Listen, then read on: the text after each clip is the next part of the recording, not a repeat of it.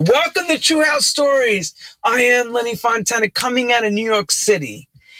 The Big Apple, and now it's the hottest apple in town. Because we're sweltering again, and we're back with the summer heat and starting to cook. And those that know how hot it gets in New York, we're just going to get started. But thankfully, summer is upon us.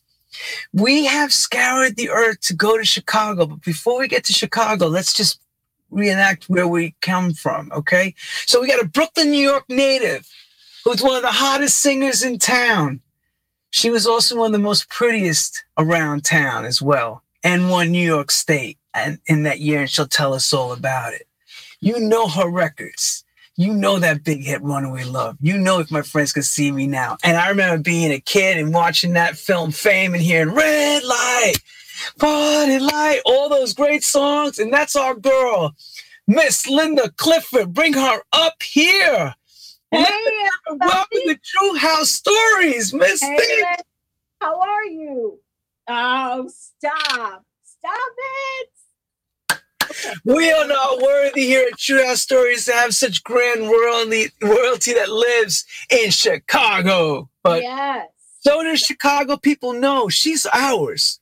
She's a real girl. She ain't no Chicago girl. That's right. Chicago by, by, by marriage, she is a New York girl. Brooklyn, New York, USA. Once a New Yorker, always a New Yorker. Never changes. Thank you. Well, we've been talking back and forth and having a good old time before off screen. And before we get started, of course, and before I ask the first question, I ask everyone, how are you holding up during this COVID thing? How's everything going?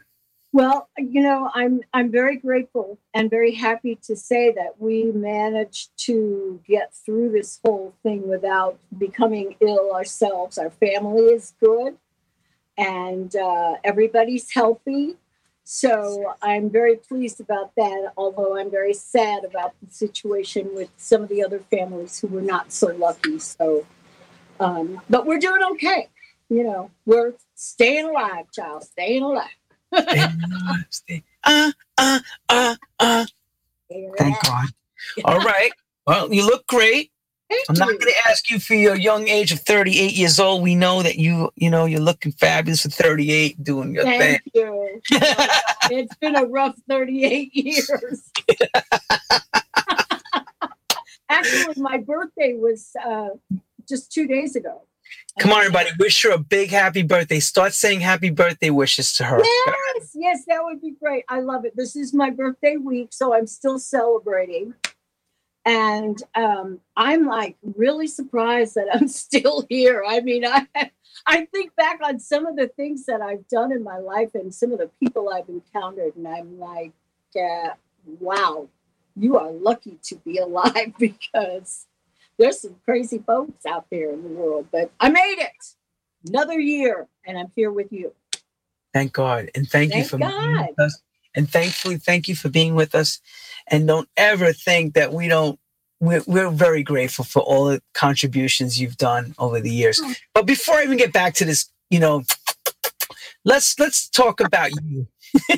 let's Okay. Let's let's start with the first first question. Oh, Linda, it- it- they're just saying you're a little quiet. You just make sure you speak a little bit louder. Oh, Uh, yeah. sure.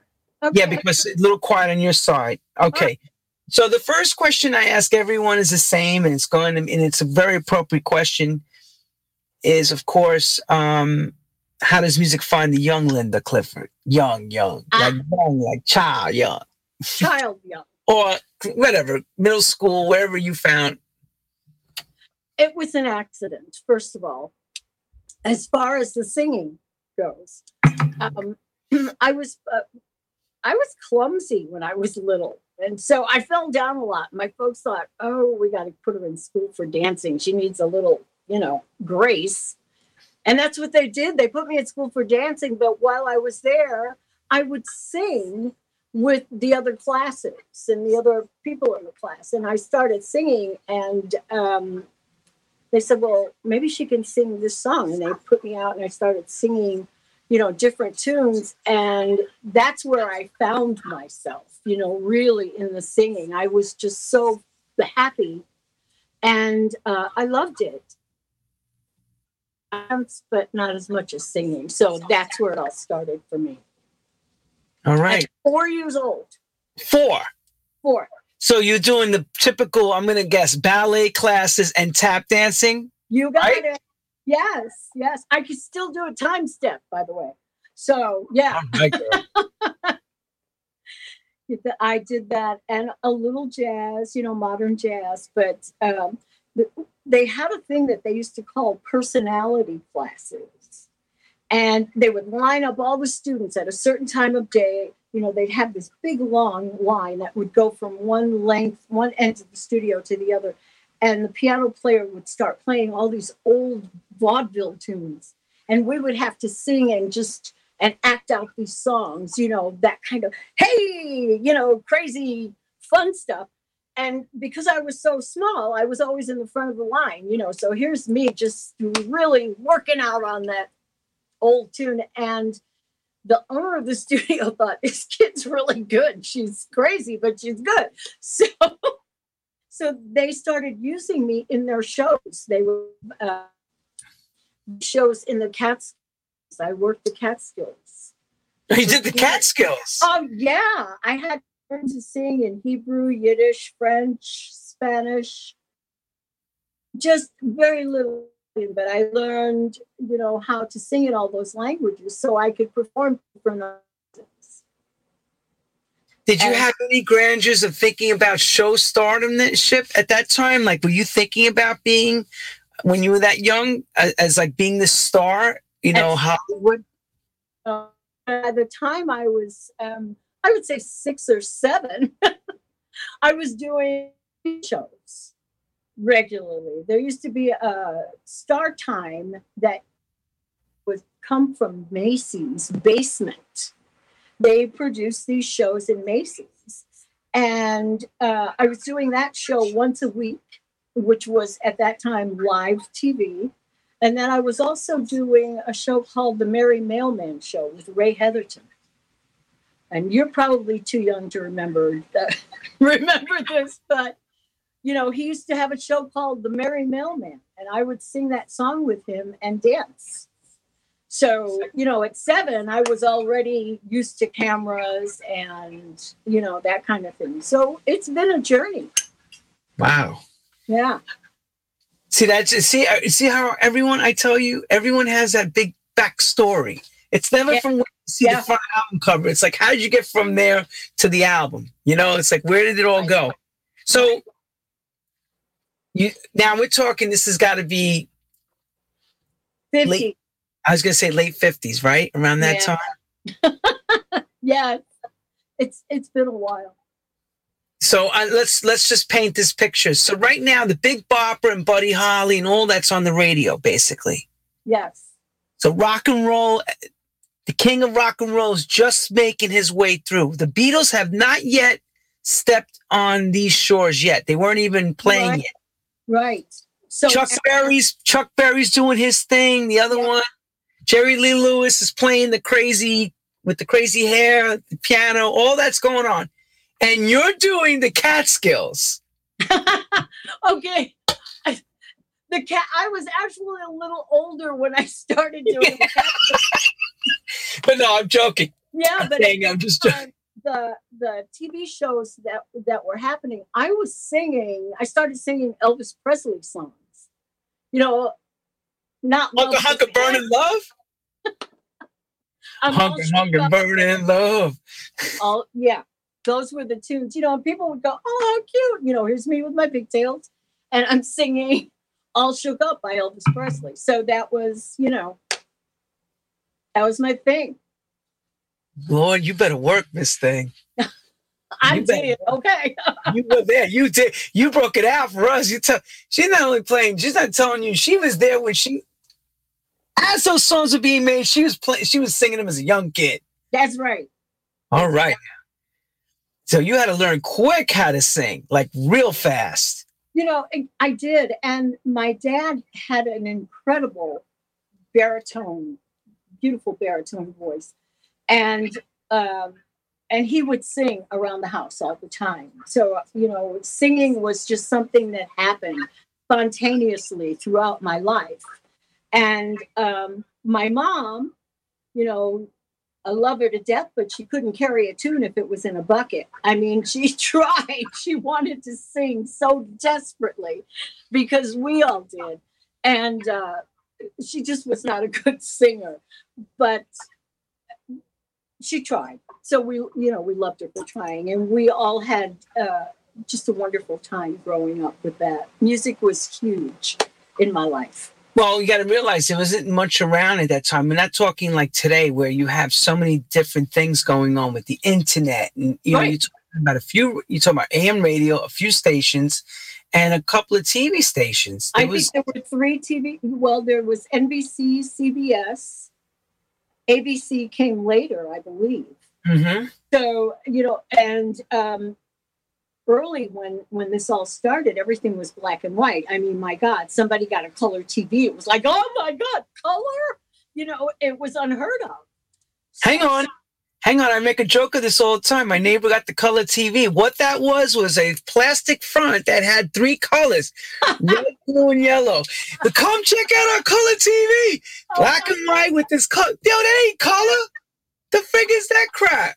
Oh my God, That was a that was a luxurious moment. You got color TV. that was huge, huge. So uh, yeah, that was a big deal. And this is pre-FM radio, girl. Pre-FM radio. Tell me about it. I know, I know. I, I think um, WBBM played Sinatra, uh, you know, Dean Martin, that whole the Rat Pack, and so obviously I learned all of those tunes, and then of course Peggy Lee and some of the uh, Ella Fitzgerald, all those ladies started Nice. coming into play. So that was huge. So big band music was still the predominance next to rock and roll, right? Right, and then of course, you know, our the R and B stations were coming up. Also, there was in our home, literally, there was every kind of music being played. There was country music because my parents were both from the South, and so we listened to uh, country music. We listened to uh, R and B and blues, and we listened to uh, the Great American Songbook. It was all there. So, you know, for that, we were well rounded in the music uh, music family. So as far as education is going, Mm-hmm. you know, of course, we're singing and stuff. Which way are you thinking life is going to be taking you? Is uh, are you thinking like becoming a lawyer or a doctor or any type of things like that, or are you just thinking about singing at this point? And Singing, singing. really, That's it. Knew it. Um, I went. I graduated from uh, Wingate High School. I don't know if you remember Wingate. And you know, my folks, of course, they wanted me to go to college and be a school teacher. You know, that was, you know, school teachers have a nice living, they get a nice retirement, you be comfortable, you know, and it, that was the thing. And that generation was like, you know, we didn't have that opportunity. So we want you to go and and do all these things. And um, I thought I I can't, but I did try. I did try. I graduated, and then I went to St. John's University for about two months. and I, you know, I had been a member of the Future Teachers Club when I was in high school. okay, Uh, you know, to try to fill that that void that was there for my mom, and it just didn't work for me. So um, they finally understood. They said, "Okay, we get it. You got to do what you got to do," and I took off. you broke out. I broke out. I was So gone. where was okay? So okay, you broke out of St. John's and you said, "I'm leaving now." Pretty You much. close that door. Where's the door open next from St. John's? Where do you roll to? Well, what happened was I, I did go to the Catskills after high school. I went to the Catskills. I worked with, you know, some really incredible people. I learned so much that entire summer. And then I met a band that was performing up there and they invited me to come see their show. And when I saw them, I thought, oh my God, they're awesome. This is a great band. They had dancers and singers and musicians, and it was fabulous. And so I invited them to come to my show. And the show that we did in the Catskills, as I said, was it was almost burlesque, but burlesque in the true sense of the word, not strippers, but uh, comedy, dancing, singing. And so I was Carmen Miranda, Ethel Waters, uh, Eddie Cantor. I played all these different characters. So, Oh, wow. yeah. And everybody in the cast, you know, had that same um, attitude and, and same work ethic. So you changed on the side of the, the stage. You, we could hear the musicians making mistakes when instead of reading the music, they were, you know, because, you know, here we are standing, you know, one minute I'm Carmen Miranda, the next minute I'm in an evening gown, literally in five seconds. And so, needless to say, you know, there were a lot of changing. There was a lot of changing going on. But we did that. And I joined this band. And that was a lesson in itself. We went from there, from the Catskills to Miami, which was their home base.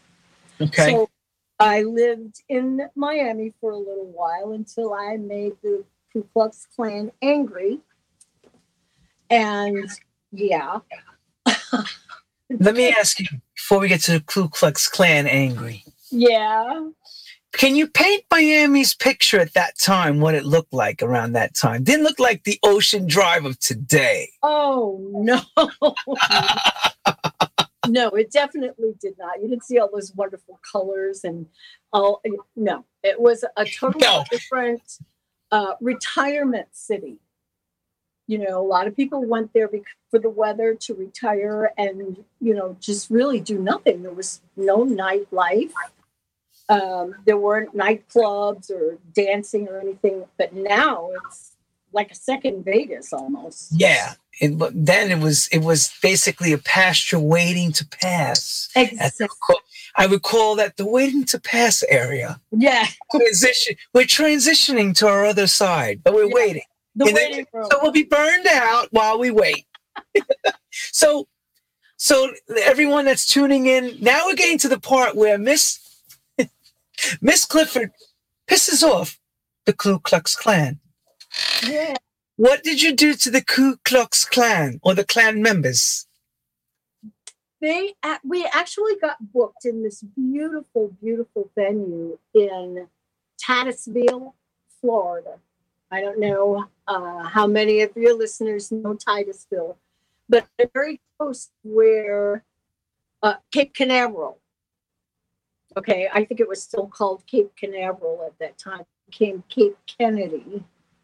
You know, so they were sending these rockets up into space and what have you. You would get a lot of uh, astronauts coming in um, in this area in the club, and we would also get people who were not necessarily all educated, but lived in in that area. And some of the group was they were planned, very proud of it.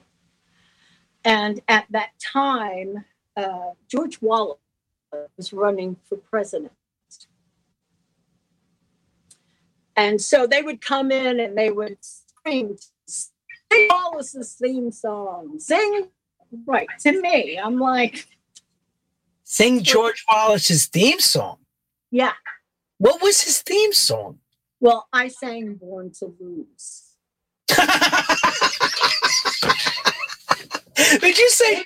Did you see? Did you see "Born to Lose"? Yes. so obviously they didn't like that so much. And they decided that they were going to make me regret it. And they showed up at my house with a cross burning on the lawn and this gang of people coming down the street. And that's when I left and went to California in the middle of the night. I had no choice. I had to leave. Yeah. Can you tell us what that in the what some of the words were in "Born to Lose" to some of the younger audience members? Do you know any? any do you remember? Born to lose. Born. To, oh, I can't remember now. Born to lose, and now I'm losing you. But you Goodbye and good night, everyone. so yeah. So Poor George Wallace and his followers. It's kind of like what we were dealing with recently, but let's keep that moving. right, yeah. Let's keep moving. so now we move our way from the south to the west. Yeah. California, here I come. All right, back where I started. It from. so we go out to uh, i go out to california and at this point i had um, i had left the original group and started my own band. I had like a little trio and myself and um, i left them behind but let them know where i was and they followed. And we started working clubs in california. And we found an agent and my God, we traveled the entire country, including Alaska, which was one of my favorite places to go and work. So, uh, just playing nightclubs and really paying our dues. I mean, that was part of the deal, and and that's the thing that's missing. I think a lot today. People don't have. I don't know. Maybe they don't have the patience to pay their dues or they there's not a lot of places to do it you can't just go in and start working a nightclub anymore there aren't any clubs like there used to be and uh, we were grateful that you know we came along at that time and we did we worked oh my gosh we worked clubs everywhere and that's where you learn you really learn your craft you know how to talk to an audience, uh, making eye contact, not being afraid to speak to them. You know, because in the beginning, you know, I had done all this other stuff where I was just introduced and I came out and sang a song and I was gone. Now, all of a sudden, I'm up front and I have to speak to the crowd, talk to them about their special requests, et cetera, et cetera. And so that makes a makes a difference. I think when people go out. They don't just want to hear you stand there. They want you to, and that's where you learn it. Is in these clubs. Sure. These clubs give you get your your technique, make skin thicker, you know, in the sense of learning how to deal with a rowdy crowd, all that stuff, right? We used to work a club in Chicago. I am not kidding. And every time I would sing, somebody would inevitably ask me to sing the way we were. This was before I was recording. And every time I would sing the way we were, a fist fight would break out. I kid you not. And to the point where we were so used to it, the piano player would just pick up the piano and move. the drums would get pushed back. It's like, give him room, let him go. You talk about the Barbra Streisand record, The Way We Were? That one? Yes.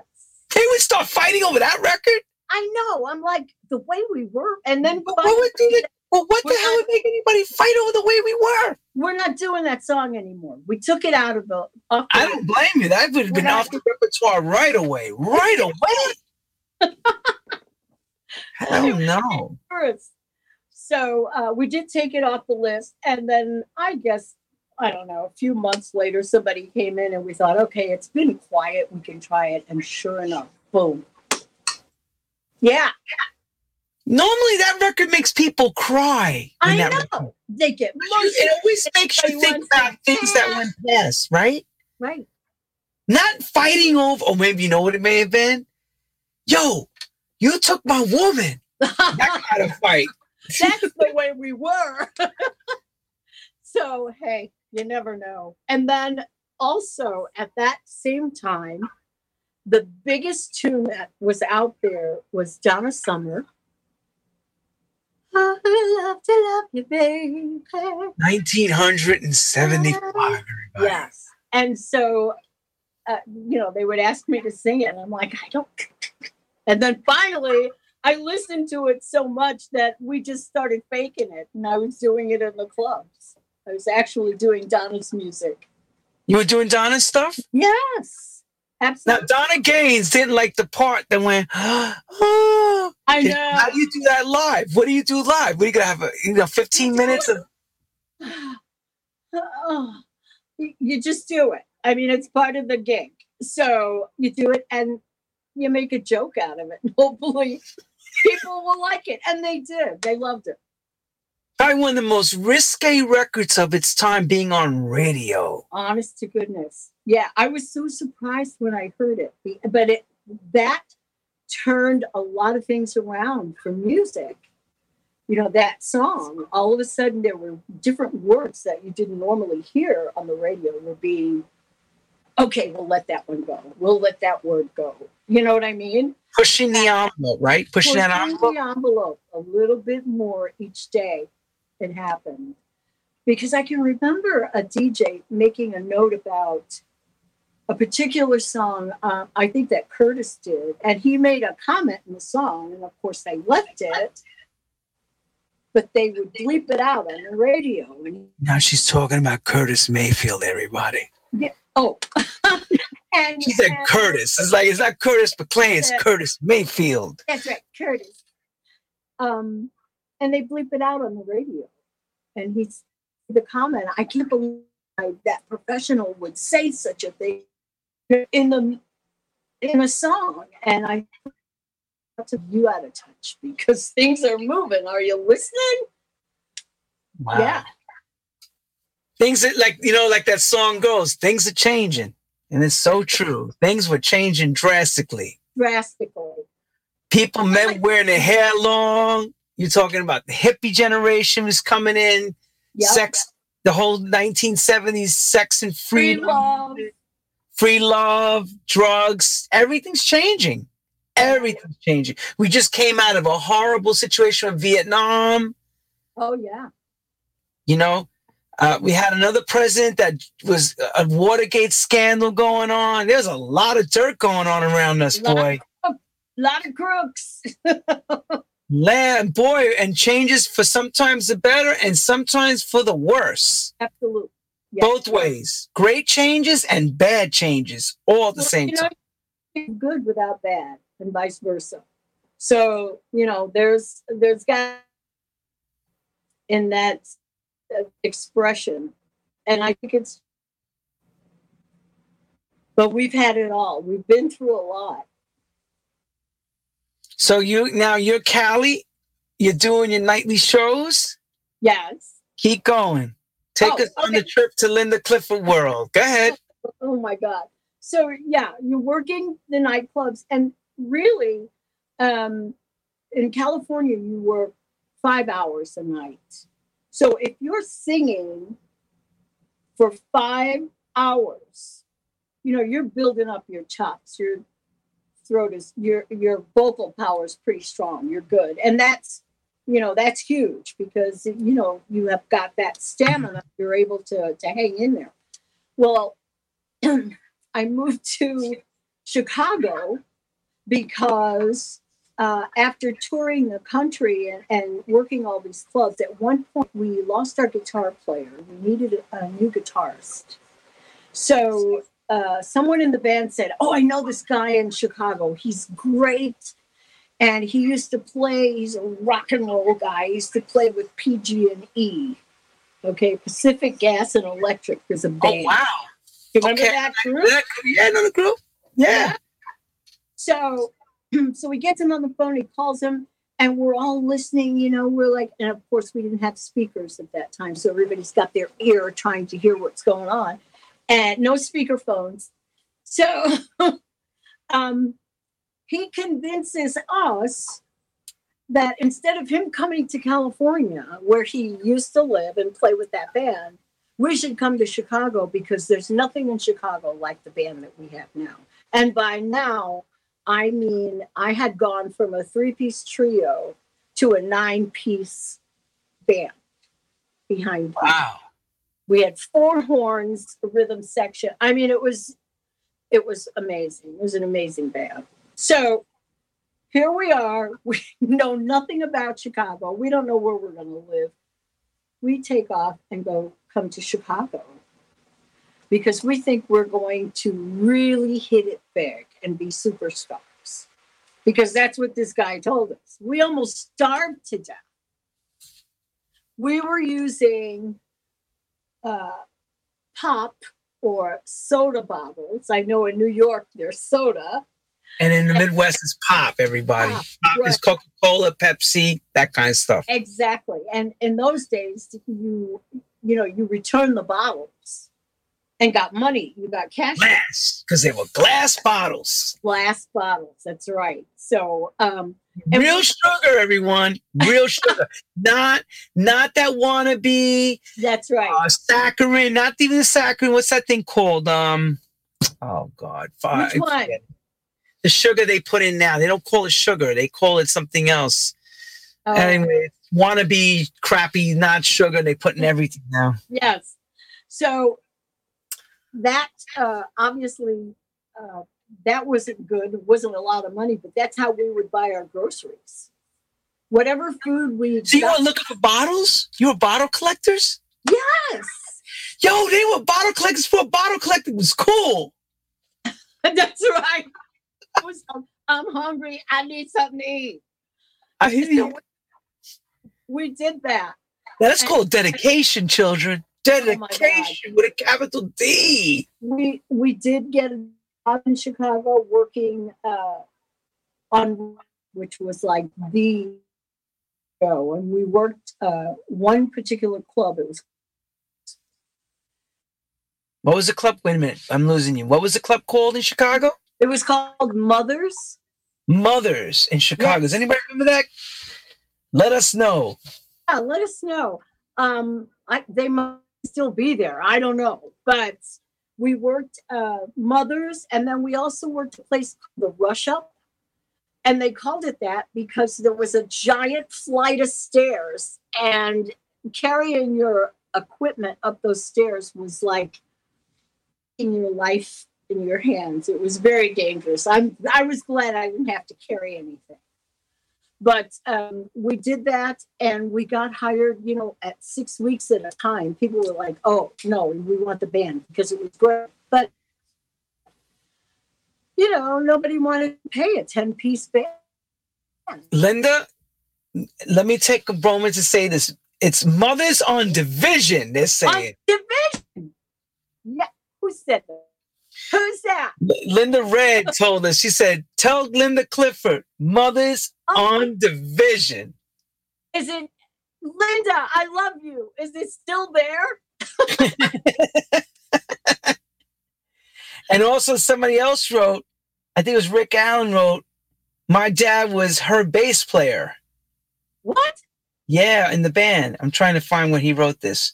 Anyway, we'll get to that in a minute. But I did see that come up. I said, "Oh, they're they're, they're reaching out now," and everybody's screaming, "Runaway love, girl! Runaway love!" so go ahead. I'm sorry. So you were saying now we're on division. So that's so you you you had to carry all that stuff up, and you're doing it. You know what's crazy though? Let me let me let me give you a perspective. You left California, where stuff is normally happening, to go to Chicago. Knowing people from Chicago are dying to go to California. How does that Yeah. work? How does I- that work? you know, I think the reasoning behind that time was, you know, we've worked the entire country, we've been all the place, we've never been to Chicago. Why don't we just go and check it out? And nobody's a lot of the guys in the band married. I was married. So there was nothing holding us to one killer city. So we just take off and and um that's called freedom, people. That's being free. But that didn't last long. Anyway, we'll get to that later. Yeah, we Um, there's a there's a bigger plan, and there's also what they call a karmic plan too, because something huge comes from that as well. Being in Chicago, a lot of things changing, That's right. as we know. So uh, in Chicago, as I said, we play these rooms, and it turns out in Chicago, which is different from every country, you don't work five hours.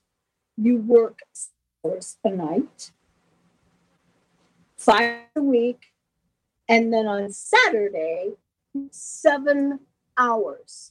So you're working more hours now, and more days in Chicago. and less money, and making less money. What a great deal this is!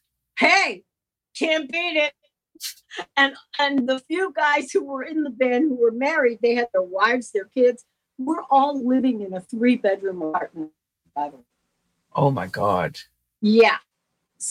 So, um, and then eventually, you know, uh, and I think it's very normal. You know, the wives are like, "Hey, this is not what we talked about when we. This is not it. We, something's got to change." And unfortunately for us, it just it the money got a little better, but not enough that we could uh, stay the way we wanted, live the way we wanted, and eventually the group did just. I always managed, though I was ready to have at least three or four players that would that stayed with me, and I found myself working the Playboy Club in downtown. Those were hot back then. Those were hot because they had one in New York, Oh, Chicago, LA. Absolutely.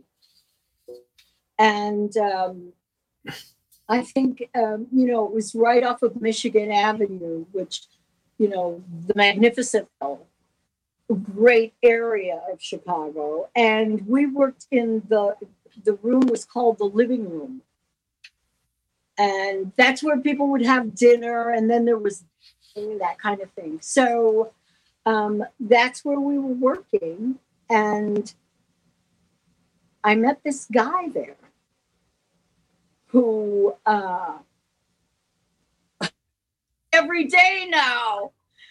Uh, I met my husband there at the Playboy Club, and he was working, playing a show in the showroom, and I was downstairs in the living room. And he eventually came and started working with our band, and that was it. We've been married together for 43 years. So, yes, yeah. And how many children later? We've two, a girl. Uh, he's an archaeologist who lives in South Carolina, and my daughter is a voiceover actress and singer. She works a lot for Disney and you know all that stuff, and she's she's out in LA. So, and grandchildren, we have two grandchildren. Oh, Yeah. So we've been we've been busy trying to hold down the fort. all right. Well, you meet your husband. You ha- Yes. you get married. Yeah. You stay. How long is the stint stay at the Playboy at Hugh Hefner's Playboy Club International? Oh my gosh. We have been at the Playboy Club. I think I was there for a year. Yeah. And then um, we had a few changes with some of the players and that kind of thing. Um, but at least a year. And they would have us back like every six weeks try and keep us for a few months or whatever. But um, all together, I would say we were there for at least three years, on and off. So it was great. Um, it felt good, honestly, to me to be in one place and kind of be settled in. You know, because we had traveled so you know when you tra- you know what it's like on the road. Everything you own, you've got in a suitcase Pretty much so. Pants, everything, you know. And all of a sudden, you know, here I am in this apartment and all my stuff is like staying. It's awesome. It was great. I loved it. That's awesome. Yeah. So we're now moving into because I know sooner or later you get picked up. So I got to hear how this happens from the record business because you know you're still singing. I'm still singing. And I'm thinking to myself, well, how long can I actually sing in these nightclubs, all these late hours, the cigarette smoke, everything? You know, I, I've reached an age where I'm starting to think about that. so I decided, well, I maybe if I got a record deal, a, a real deal, that would that would help if I could get a deal. And I realized someone mentioned to me that there was a record company not far from where we were working, and it was Curtom Records. So I decided that I was going to just waltz in there and invite them to come to the show. And that's what I did. I took a cab to Curtom and I walked up to the receptionist and said that I was here to see Curtis Mayfield. Super, Like I know somebody. Okay. I'm like, hey, super fly. super fly. Well, Curtis wasn't in, but his business partner was there. I'm here to see Curtis Mayfield. You know who That's I am? You know who I am? who are you, girl? You tell them who you are. I'm this Linda Clifford. You hear me? Linda with a C, Clifford. That's right. and I did see his his partner, and I invited him to come to the First, he probably said, Jesus Christ, how sexy you look. Probably, probably looked awesome when you walked in. Let's get the real picture. Here we go. So, this is I'm picturing in my mind, everybody. She's coming in fully decked out, ready. Here we go. How'd you go in there with a pair of jeans on, with a shirt broken, and my hat to the side? Go ahead, say, tell it, I tell it as it is. up a little bit. I did. I, I She dialed up. She looked ready for the day. Ready for the day. well, you know, first impressions. Always. I tell everyone that. First Right. impression may be your last. Exactly. That's it. You just never know. So, yeah, I, you know, a lot of people are like it's not about how you look. Yes, it is. Oh, especially when it comes to looking like if you're looking to try to get a deal, you're damn right it's for how you look. That's right. If you want to move forward, yes, it is. It is about that. And so, yeah, I did dial up a little bit, All right. and um, he agreed to see me, and I uh, explained that I was singing at the Playboy Club, and I would love to invite Curtis and whoever to come down and hear the show. And so he said, "Well, you know," he gave me the standard. Oh, that's very nice, and you know, you know, maybe I thought, okay, fine. So I left. And I guess about three or four days go by. And all of a sudden, night we're in the middle of what we do. And there's this big flurry of excitement. People start getting. All right, hang on. Let me go to a commercial. One second. No,